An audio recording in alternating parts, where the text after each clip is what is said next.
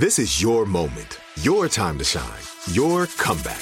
You're ready for the next step in your career and you want an education employers respect. So you're not just going back to school, you're coming back with Purdue Global.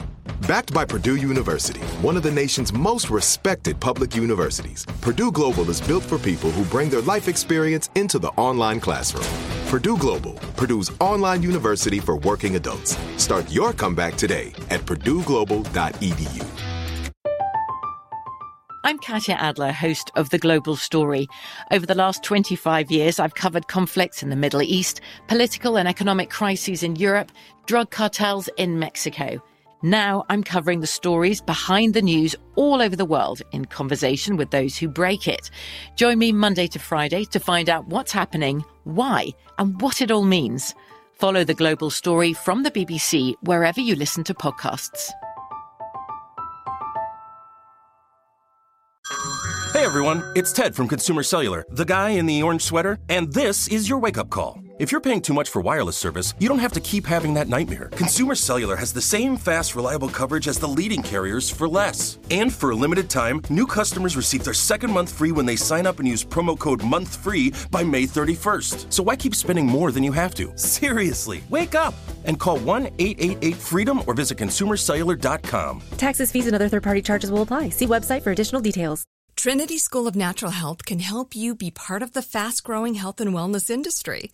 With an education that empowers communities, Trinity grads can change lives by applying natural health principles and techniques in holistic practices or stores selling nourishing health products.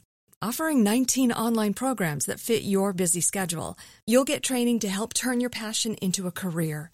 Enroll today at trinityschool.org. That's trinityschool.org.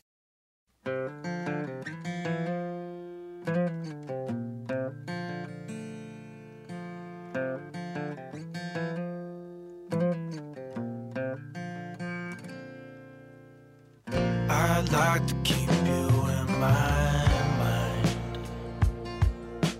A picture frozen of a time.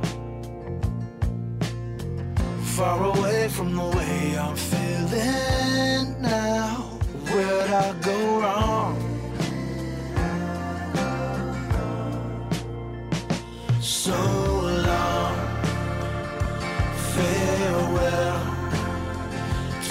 you thought would go so well. You can hold on like hell, but it doesn't matter how you feel. This is the new real. This is the new real. This is Shattered Souls. I'm your host, Karen Smith. This podcast contains graphic language and is not suitable for children. This is the new real. Welcome back. This is episode 10. When we left off, murder suspect Maurice Johnson was being interviewed by homicide detectives about the brutal slaying of 22 year old Jesse Bracelet at the Williamsburg apartment complex. Maurice was asked about the horrendous injuries to Jesse, and he said he had no idea what happened to his friend, and he didn't ask any questions. A witness had called 911, reporting a beating taking place in the parking lot. Jacksonville 911, Smith. Can we get a squad car at 3770 Toledo Road? Somebody's in the parking lot fighting screaming help. He beating his head in the concrete. May need an ambulance. He's beating his head in the concrete. Mm-hmm. Please hurry up. Yes, ma'am, it's already been said. You're on the phone with me, not the officers. They're driving over there, okay? There's somebody out there on the ground and a police officer. Oh my God. Okay, tell me what what upsetting you. Do you know these people? Oh my God. He's laying in the street. We got rescue coming to him, okay? In episode 9, I purposefully left some loopholes for you to sort through and bring out your inner sleuth to try to figure them out. Let's review some of those points. At the scene, Detective Kim Long and I had sorted through a host of evidence, including a blood trail, bloody shoe prints, cast off, impact, transfer patterns, and more blood that was located on the interior surfaces and rear lower portion exterior of a four door Toyota that was parked nearby. I described the cast off stains on the rear of the car as having originated from a low position about 15 feet away, right where Jesse's body had been located.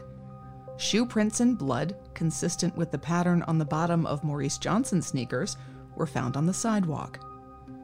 The blood trail was extensive and changed direction, leading back to the area where Maurice Johnson collapsed by an ambulance, pleading for help. So I'm trying to rob us.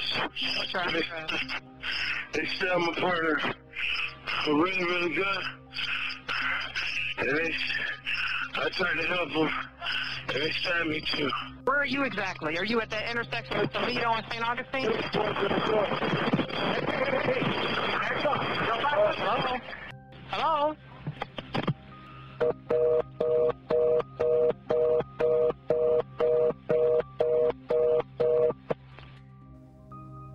Kim Long found a t shirt belonging to Maurice Johnson at the scene. Maurice had a stab wound to his upper left chest and received staples at the emergency room before being brought to the homicide office for questioning. When Maurice Johnson called 911, he said that two, no, three, armed black males had attacked both him and Jesse as they sat in the Toyota. Did you get a description of the person? Uh, two armed, three, three armed black, um, there three armed black males. In the homicide office, Maurice told the detectives that not two, not three, but four unknown perpetrators attacked him and Jesse. Maurice laid out a pretty ridiculous story and couldn't answer some very basic questions, including a description of the alleged robbery suspects. He rambled on and tried to make himself out as some kind of hero, saying that he fended off multiple perpetrators who were armed with a gun and a knife. Questioning continued and became more antagonistic after the detectives finally confronted him and said that they knew his robbery story was a complete lie. With that backstory in mind, here are some questions that you may have asked yourself after episode 9. Number 1.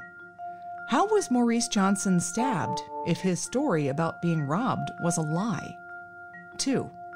Isn't it plausible that both Maurice and Jesse were jumped by two, three, or four males, which resulted in the injuries to both of them? Number 3.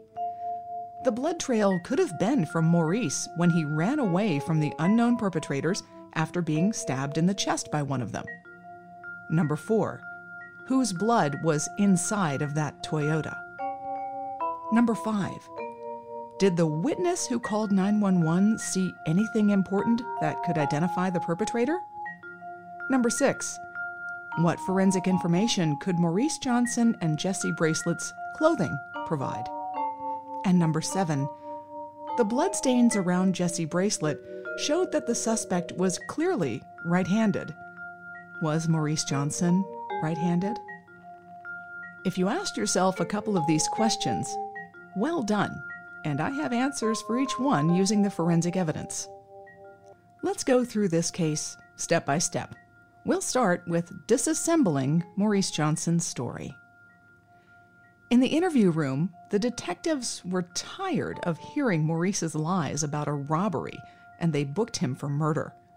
On the way to the jail, Maurice had a change of heart and said that he wanted to go back to the interview room to talk to the detectives again. So they drove him back around to the police memorial building and sat him back in the interview room. The detectives had Maurice sign another Miranda form and asked him, on camera, if the second interview was at his request. He said yes, signed the form using his right hand, and the detectives asked him what he had to say. Maurice admitted that his first story about the robbery had been a lie. There were no other assailants, nobody else involved in the death of Jesse Bracelet. Maurice now claimed that he acted in self defense when Jesse Bracelet took a knife and stabbed him first. This is lead prosecutor Matt O'Keefe. And that's when he said, Yeah, you're right. It, it wasn't a robbery. It was, in fact, the story that he would then claim at trial. In a fit of rage, the victim, Jesse Bracelet, grabbed his knife, uh, which he carried, but he didn't have in his sheath at the time that was on his belt, but grabbed his knife and just stabbed him in the chest. During the second interview, he said that he met Jesse in the parking lot and sat in the passenger seat of the Toyota that was still idling when the patrol officers arrived just a couple of minutes later. He wanted Jesse to front him a small baggie of marijuana. He said that Jesse balked at this and asked why he always needed a favor from him and asked why he just couldn't pay for it up front like everybody else. Without giving the full details of their argument, the likely precipitating moment before the attack, Maurice said that Jesse took a folding knife from the dashboard of the car that Maurice normally carried on his belt and stabbed Maurice in the chest while he sat in the passenger seat. Maurice also said that during a scuffle inside of that vehicle, where he was bleeding profusely from his shoulder wound, he stabbed Jesse in the back, and they both tumbled out of the driver's door and onto the ground. The fight continued, and Maurice said that he got the knife away from Jesse and tossed it. In the middle of a fight for his life, Jesse Bracelet somehow managed to get the knife back into his hand from somewhere on the pavement and continued to stab Maurice Johnson, slicing him in the nose. Maurice said that he regretted not throwing the knife further away, and said he got the knife away from Jesse a second time and stabbed Jesse in the neck while he was down on the pavement. He was trying like hell to account for every piece of forensic evidence left at that scene, anything that would sell the detectives on a self defense story. But here's one very important detail Maurice Johnson was six foot two and weighed 230 pounds.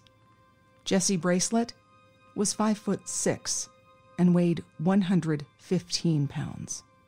Even without the forensic facts that I'm going to give you, with those statistics, Jesse Bracelet didn't stand a chance.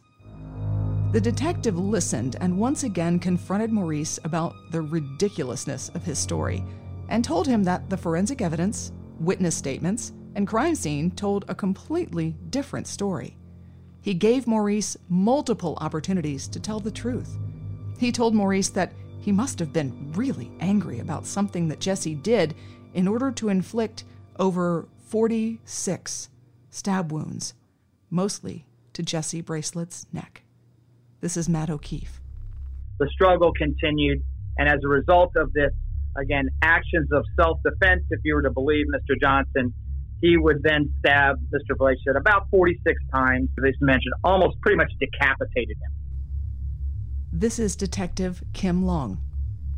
I actually remember we all kind of kind of gasped because they had to literally hold his head to keep it from basically detaching. Because the just the brutality of uh, the the marks on his, you know, trying to saw his head off and you know cutting him. That's right. Jesse Bracelet had sustained over 46 stab wounds. The medical examiner couldn't count any higher because the wounds to his neck overlapped to the point that he was nearly decapitated. But let's go back to the interview room. Without giving any information away, the detective asked Maurice for more details. His head spun with ideas to explain away each piece of evidence left at the scene out of left field, Maurice said that he was wearing tinted glasses that fell off during the struggle.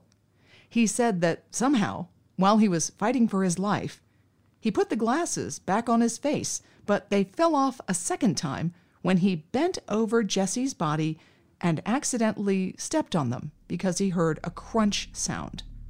He also said that he knelt down in the blood and picked Jesse's body up by his neck when he checked on him and heard gurgling from the blood building up in his chest, which is why he had blood on his hands. How convenient. The detective told him that witnesses in the apartment complex had called 911 to report the incident and saw a man fitting Maurice's description rummaging through the Toyota and then run away just as police pulled into the parking lot. Maurice wouldn't budge. After another hour of questioning, rebuttals, and more BS, he stuck to his self defense story and was booked for murder once again. Let's go back to the scene starting with the blood trail documented by Kim Long. She found drip stains along the sidewalk that led between two buildings and then came back to the area where Jesse's body was. Along that path, she found a large blood clot and she took a sample. Next to that blood clot, there was a back patio that had a number of drip stains in a close pattern which were indicative of an open, bleeding wound. Since Jesse Bracelet had not moved from his position, we knew that the blood most likely belonged to Maurice Johnson and it came from that stab wound to his chest. But that left the question when did Maurice get stabbed and by whom? The female caller to 911 and two other eyewitnesses said that two men were on the pavement in a fight. All three of the witnesses said that they saw the larger male on top of the smaller male, striking him with his right hand. None of the witnesses reported seeing any other persons at the scene, which became crucial to the investigation and the subsequent testimony. This is prosecutor Matt O'Keefe. There were three civilians unrelated to the drug transaction who were actually playing cards in an apartment nearby, heard Mr. Bracelet plead for his life, kind of caught a little bit of the action of the larger individual, who in this case was Maurice Johnson, sitting or straddling over the smaller individual. Uh, they reported that the larger individual was beating on him. It appeared to be punching him. A subsequent interview of those witnesses revealed much more important information. They described the larger male as wearing a dark shirt, dark jeans, and a ball cap. They said the male went to the Toyota and was rummaging through it when police cars pulled into the parking lot. The man ran toward the back of the complex. The witnesses came outside to their front porch to get a better view of what was going on when a man walked by them talking on his phone. He didn't have a shirt on. He was bleeding and was holding a black shirt to his shoulder and walked over to one of the paramedics where he fell to the ground. It was Maurice Johnson, and he was on the phone with the 911 operator. DNA analysis would show that the majority of the stains along that drip trail belonged to Maurice Johnson, but that large blood clot belonged to Jesse Bracelet. How could this be? Maurice Johnson's clothes, hands, and arms were so covered in Jesse Bracelet's blood that the clot had dislodged from his person and dropped onto the sidewalk as he ran away. This would have required Maurice to do a whole lot more than simply pick Jesse Bracelet up to check on him, as he alleged during his interview. This is Kim Long. Some of the blood trail that we actually found as he was walking away belonged to Jesse. So he had that much blood on him as he was walking away. That blood belonged to the victim. So he was actually depositing Jesse's blood onto the ground because he had so much, I guess, on his clothing and on maybe on his arms. The active bleeding from the blood trail started a little further back in the complex toward an adjacent building. We later found out that Maurice lived in that apartment complex in number 41 which was directly in line with the blood trail. It seemed like he was going to go home, but at some point he changed his mind. Maurice Johnson had taken his shirt off, used the knife to stab himself in the shoulder, and to also poke two tiny holes in his butt and his leg to portray himself as a victim. The other injuries, the cut to his nose, scratches on his face and arms, those were all sustained as Jesse fought him off before succumbing to the massive number of stab wounds. Hard to believe? At first, we thought so too. But keep listening, and the evidence will bear itself out. Let's talk about the interior of the Toyota, where Maurice said that Jesse stabbed him in the chest before they both tumbled out of the driver's door and onto the pavement. When Kim Long and I looked, there were only a couple of drip stains on the driver's seat, a swipe mark on the door, and a small transfer stain on the lid of the center console. There was no blood at all on the passenger seat or the floor. None. If Maurice Johnson had sustained a major bleeding injury inside of that car while he sat in the passenger seat, his blood would have been all over it. This is Kim Long. It was quite interesting because story on that one was that he was in the passenger seat and Jesse was in the driver's seat, of course, and Jesse's the one that stabbed Maurice while they were in the car. However, we didn't have any blood whatsoever inside on the passenger seat, and we only had a few transfer stains and maybe a few like drip stains on the center console and the driver's seat, which led to believe us that's not necessarily what happened. Subsequent DNA analysis would show that the only blood found inside that Toyota belonged to Jesse Bracelet. Just like the witnesses stated, Maurice had gone into the car after stabbing Jesse and rummaged through it, likely for drugs, and he transferred Jesse Bracelet's blood from his hands and his clothes. He fled when he saw the patrol cars hightailing it into the complex. The clot of blood from Jesse dislodged from his person, and the active bleeding blood trail told the rest of the story. I still had to do a closer analysis of the clothing belonging to Maurice Johnson, which would provide valuable additional forensic clues. So the next morning, I went directly to the property viewing room and requested Maurice's shirt, jeans, and ball cap, and Kim Long joined me. The ball cap was covered with bloodstains, but their configuration and location were very important pieces of information. It was a black cap with a silver logo on the front and a shiny sticker remained on the top of the bill. I could see a number of stains on top as well as underneath that bill, which meant that the source of blood was both above and below the cap if it was being worn when they were deposited. This was consistent with Maurice leaning over Jesse while he threw the blood out and away from his body. I took a DNA swab from the inside of the headband for wearer DNA and repackaged it. I moved on to Maurice's jeans and laid them onto brown paper. They were size 42, with a large embroidered logo on the right thigh. They were almost completely saturated with blood along the front, all the way down to the ankles. The central area between the thighs was clean, and the back of them only had slight transfer stains near the pockets. There were the two small rips in the denim that coincided with the superficial cuts on Maurice's butt cheek and leg, and tiny bloodstains were located only on the interior side of the fabric, so those cuts didn't even bleed enough to soak through. I took a step back from the table, and I saw a pattern that nudged my memory back to Jesse's body at the scene that L shaped void pattern on his side. There was also an L shaped void pattern on Maurice Johnson's jeans on the inside of the right leg. I got my laptop computer and put the CD of photographs from the scene into the slot.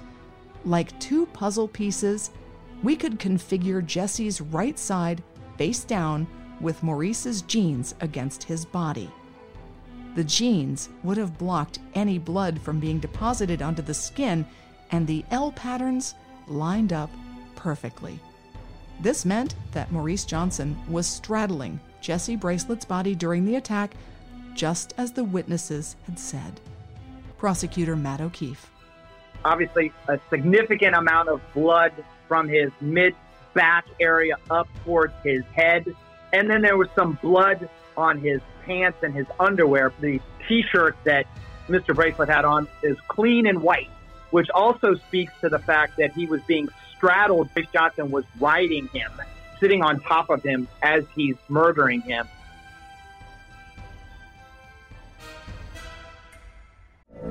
From BBC Radio 4, Britain's biggest paranormal podcast is going on a road trip. I thought in that moment, oh my God, we've summoned something from this board. This is Uncanny USA. He says, Somebody's in the house, and I screamed.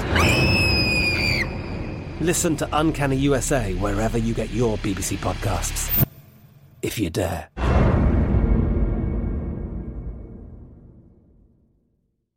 Trinity School of Natural Health can help you be part of the fast growing health and wellness industry. With an education that empowers communities, Trinity grads can change lives by applying natural health principles and techniques in holistic practices or stores selling nourishing health products. Offering 19 online programs that fit your busy schedule, you'll get training to help turn your passion into a career. Enroll today at trinityschool.org. That's trinityschool.org. It took 11 years to get to this sale. The Knix anniversary sale is on now at knix.com. Celebrate the intimate apparel company that has reinvented products for real life with one of Knix's biggest sales of the year. Get 30% off all leak-proof apparel from the number one leak-proof brand in North America, including period underwear, swimwear, activewear, and more. Millions of people have made the switch to Knix leak-proof underwear, and there's never been a better time for you to try. Save 30% on super comfortable, machine washable, and great looking underwear that's perfect for periods and light bladder leaks. Choose from a variety of colors, styles, and sizes, from extra small to 4XL. You can even match your leak proof underwear with an incredibly supportive and comfortable Knix wireless bra. Don't miss this chance to stock up on your Knix favorites or try something new. It only happens once a year at Knix.com. That's KNIX.com for the Knix anniversary sale. Hurry, the sale ends on Monday, May 13th. Go to Knix.com. That's KNIX.com. The 2024 presidential campaign features two candidates who are very well known to Americans. And yet, there's complexity at every turn. Criminal trials for one of those candidates, young voters who are angry. The Campaign Moment podcast from the Washington Post gives you what matters. I'm Aaron Blake, and I'm covering my 10th election cycle. My colleagues and I have insights that you won't find anywhere else. So follow the Campaign Moment right now, wherever you're listening. This also explained why there was no blood on the back of Jesse's sweatpants and the white void area on his t shirt. Maurice's body was intercepting all of that blood and preventing it from being soaked up by Jesse's clothes because Maurice was literally sitting on top of him. All six foot two, 230 pounds of Maurice Johnson. I wrote the word void on the brown paper next to the L pattern on the jeans and took a bunch of photographs for court. This would have to be explained to the jury, and I might even have to demonstrate how that puzzle fit together depending on what the prosecutor wanted. I put the jeans back into the bag and opened the other that contained Maurice Johnson's t shirt. It was soaked with blood, but only on the bottom half. The upper half contained a number of stains consistent with impact or cast off, but no saturations, which was curious. Maurice was stabbed in the upper left chest. Not only was blood missing in that area, there was no cut in the fabric on the left side at all. This is prosecutor John Kalinowski. He was using it to cover the wound, and there was no knife wound no corresponding knife wound in that shirt, which indicated that it was something that was self inflicted at a later time. On that shirt, there was a rip under the right armpit area, but there was no blood around it. If Maurice Johnson was wearing the shirt during the fight and Jesse stabbed him in the car before he ran, there would have been a slice through the fabric and blood saturation around that injury. So then the truth became very apparent. Maurice Johnson was uninjured during the fight. In order to make it appear as though he was acting in self defense, he took his shirt off and then stabbed himself in the chest and the leg. The theory explained why none of the injuries were life threatening, however, I do believe that Maurice Johnson likely went a little bit deeper than he intended to on his own shoulder. Detective Kim Long agrees. He didn't realize when he stabbed himself in the shoulder, he went a little too deep. I honestly think he went a little too deep. And that's what caused him problems is he went too deep and then he was like, "Oh my goodness, I need help." The state filed its intent to seek the death penalty against Maurice Johnson in March of 2013. After numerous continuances, changes in attorneys, motion hearings, and amended discovery, the assistant state attorney withdrew the death penalty and lowered the charges to first degree murder with a maximum penalty of life without parole. Jury selection for trial finally went forward the week of March 15, 2016. The medical examiner testified that Jesse Bracelet had more than 46 stab wounds to his chest, neck, head, arms, and back. There were lacerations that showed multiple directionalities. The knife that was used was a single bladed instrument. It was a frenzy of cuts, slashes, and stabs. She stated that Jesse was nearly decapitated, that his larynx, pharynx, thyroid gland, jugular vein, and carotid arteries had all been severed. His fifth cervical vertebrae had been fractured. Photographs of his injuries and the internal autopsy were shown to the jury.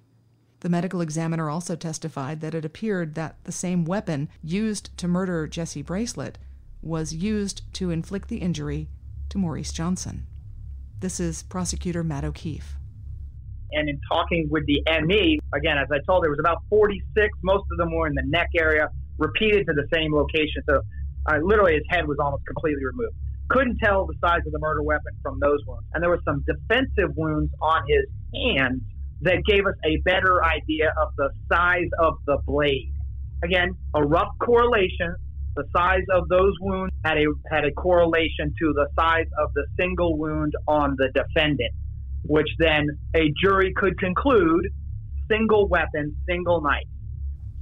The emergency room surgeon testified that the injury to Maurice Johnson was serious, but it certainly could have been self inflicted based on its location in the muscle tissue and not through the center of his chest. The doctor who treated him, Dr. Kerwood, said it was a significant injury. And so the biggest challenge we have, people out there who's going to say, boy, if if that was a self-inflicted wound, that's not how I would have done it. And it's a fair statement. So in combating that, we really had to focus on the wound itself. One of them may have decided, you know what, that's a pretty bad wound, and I can't see a rational human being inflicting that on themselves. And so, fortunately, we were able to show through the physical evidence, through the work of the evidence technicians about the blood trail and the blood in, in the car, not on a self inflicted wound that happened to be serious, but on wounds on Jesse Bracelet that were fatal. Challenging point and looking back, the most interesting point when it came to this particular case and the justifiable use of deadly force argument that we needed to overcome. Prosecutor John Kalinowski handled my testimony. He tendered me as an expert witness, and the judge allowed it, which was given on the heels of the medical examiner. John began his focus on Jesse Bracelet's clothes. This is States 1 8. Could you describe what you're looking at as far as the blood and what you can see about its behavior on this exhibit? And I said, As we can see, it's obviously a large blood pool, and there's a lot of blood at the scene. But we not only look for where blood is, which can tell a lot, but we also look to see where blood is not, and that can also be very telling at a crime scene. The first thing I noticed when I got there was not only the blood around the victim and on his person, but the areas where blood wasn't but based on the surrounding areas, should have been. And that's what I see here. A white portion of the tank top or t shirt, as well as a lack of blood deposition on the back of the sweatpants. There's also a lack of blood on the lower left back of the victim's skin and lower part of the left side of his boxer shorts. John moved forward to the patterns found on Jesse Bracelet's body. A photograph was shown of Jesse Bracelet after he had been rolled onto his back. It was a horrific sight, and several of the jurors cringed. John pointed at that L shaped void pattern on Jesse's skin. He wanted to show the jury the initial photograph and then juxtapose it to the photo of Maurice Johnson's jeans. States Exhibit 1 117. What is it that you noticed in particular about the jeans? Well, as you can see, they're fairly saturated, but again, there's an area and several areas where blood isn't, but according to the surrounding areas, it should be. The particular area I have in mind is this one. You can see it's an area that's fairly 90 degree ish. That's not a natural deposition of blood.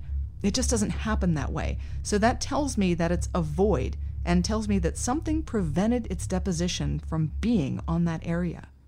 And then he asked, Now, you spoke earlier about a void pattern along the right side of the victim's body.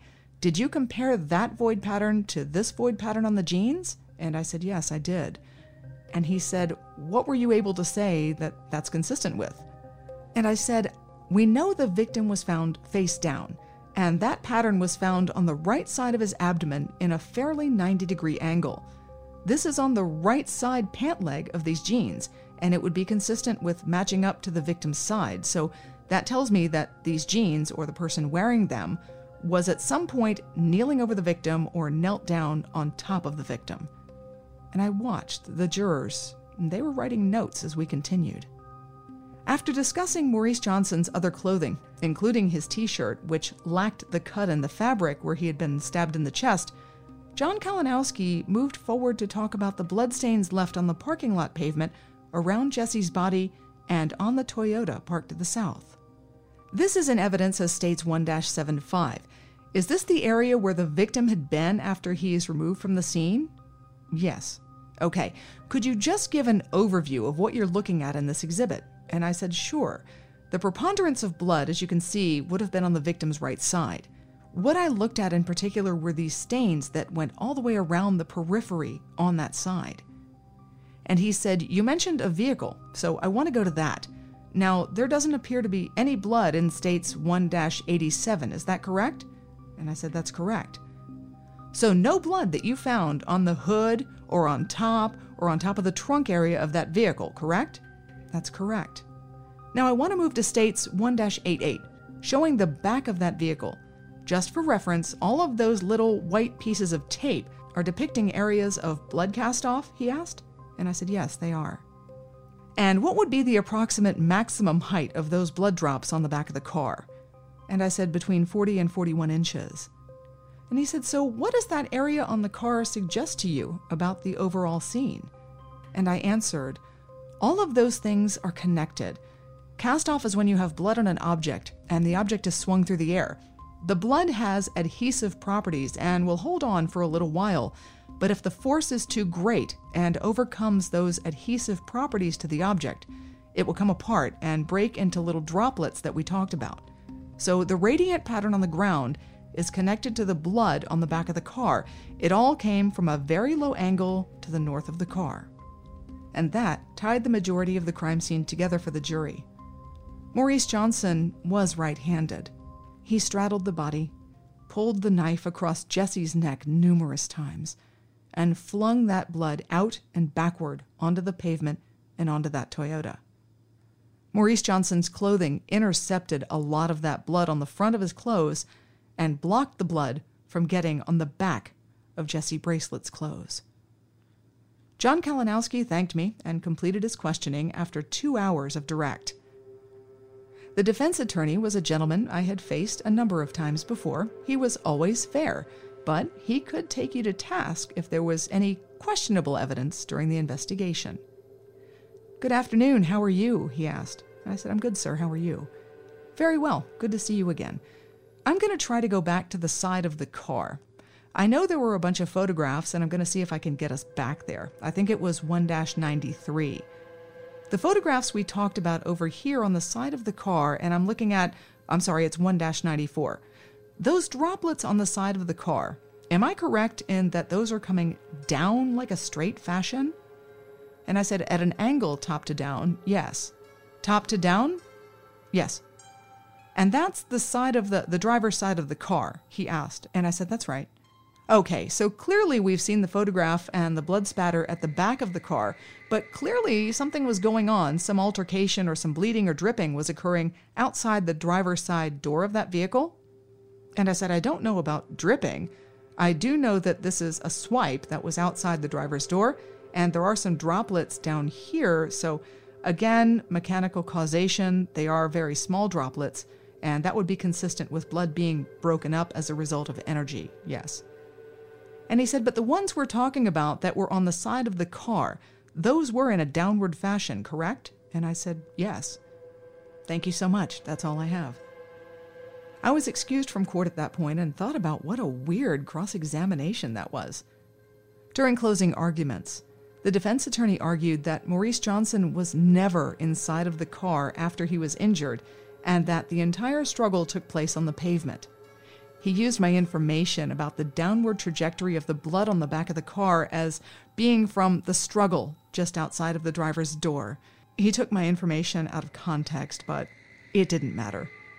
On March 17th, the jury was excused for deliberation and returned one hour later with a verdict.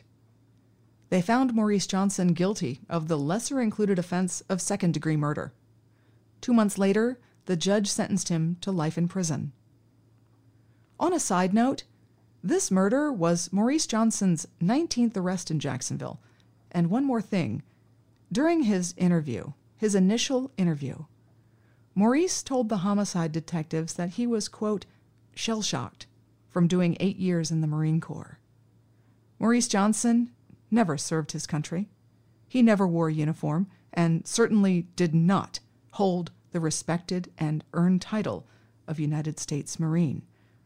Not only did he steal Jesse Bracelet's life, he stole the valor of the men and women who have served. Jesse Bracelet did make some bad decisions in his short life. Yes, he dealt drugs. But before that, he was employed by a landscaping business, and he earned an honest living before he was laid off. Jesse wasn't flashy. He wasn't trying to earn street cred. He was trying to pay his bills. It's easy to judge when you're on the outside looking in. I think it's better to remember that Jesse Bracelet did have a family and friends who loved him, and they didn't deserve this either. So let's keep all of them in our thoughts.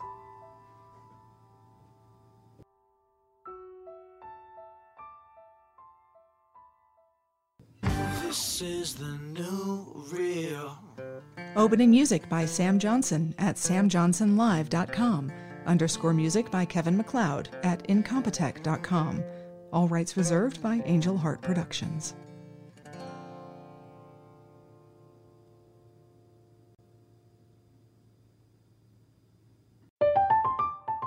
I'm Katya Adler, host of The Global Story. Over the last 25 years, I've covered conflicts in the Middle East, political and economic crises in Europe, drug cartels in Mexico. Now I'm covering the stories behind the news all over the world in conversation with those who break it. Join me Monday to Friday to find out what's happening, why, and what it all means. Follow the global story from the BBC wherever you listen to podcasts. Trinity School of Natural Health can help you be part of the fast growing health and wellness industry. With an education that empowers communities, Trinity grads can change lives by applying natural health principles and techniques in holistic practices or stores selling nourishing health products. Offering 19 online programs that fit your busy schedule, you'll get training to help turn your passion into a career. Enroll today at trinityschool.org. That's trinityschool.org.